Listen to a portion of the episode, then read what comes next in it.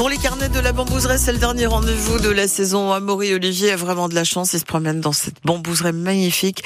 Sans doute l'un des plus beaux jardins de France, euh, entre Alès et Nîmes, 15 minutes d'Alès, 50 de Nîmes. C'est Générargues, exactement, hein, qui abrite la bambouseraie. Amaury est en compagnie de Jérémy ce matin. C'est le jardinier en chef de la bambouseraie. En pleine observation de bambou devant une espèce un peu particulière. C'est un Philostachys sedulis. Donc euh, c'est l'une des, euh, des espèces qui sort dans cette euh, dans cette. Et euh, là, on a l'exemple type euh, de, la, de la phase 2 du développement. On voit en fait qu'il y a la base qui est très très verte, on dirait presque une peau neuve, et puis arriver à peu près à, à la moitié en fait de cette de ce bambou, on voit comme une seconde peau. Qu'est-ce que c'est? En fait, c'est les gaines de bambou qui, euh, qui restent lors du développement de la tige. Euh, cette gaine, elle a pour fonction de protéger euh, le turion, donc la, la pousse de bambou, ainsi que les bourgeons euh, des branches. Les bourgeons, c'est ce qu'on voit là, là, cette espèce de petite tige. Voilà, c'est ce qui vient s'ouvrir en, en troisième étape. Quand la, la tige elle a atteint sa hauteur, euh, sa hauteur définitive, elle fait ses, euh, ses petits bourgeons, ses petites branches, et qui elles-mêmes vont faire d'autres petites branches pour avoir le feuillage. D'accord, mais pourquoi on, les voit ici à hauteur de tête alors que sur les autres bambous il n'y en a pas? Pareil qu'en forêt. En fait, euh, lui, il, est, euh, il pousse en, en bordure. Du coup, il a le soleil euh, de suite.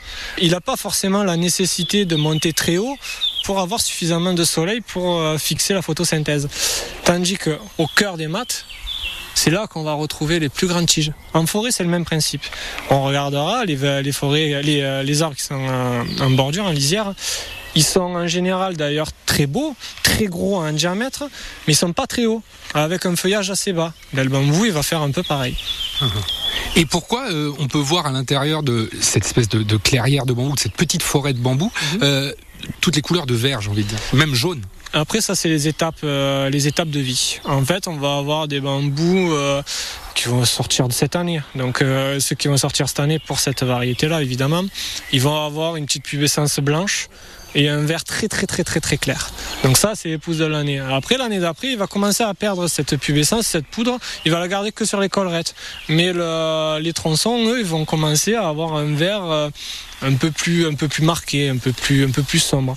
Et au fil des années, euh, Ils vont commencer à blanchir un peu, on a l'impression. blanchir, à jaunir en fonction de leur exposition au soleil, en fonction de l'humidité aussi, s'il y a des mousses ou des lichens qui se déposent dessus, et de la, de la variété aussi. On a, on a des bambous qui sortent verts, après ils, ils deviennent jaunes. On en a d'autres qui deviennent noirs, et il y en a d'autres qui sont jaunes striés de, striés de violet. C'est euh, c'est cette diversité-là qu'on veut présenter au public et qu'on veut, euh, qu'on veut- Partagé. Voilà, partager, c'est le terme. Ah mais c'est une merveille. Merci pour ce ravissement du matin à vous deux. hein.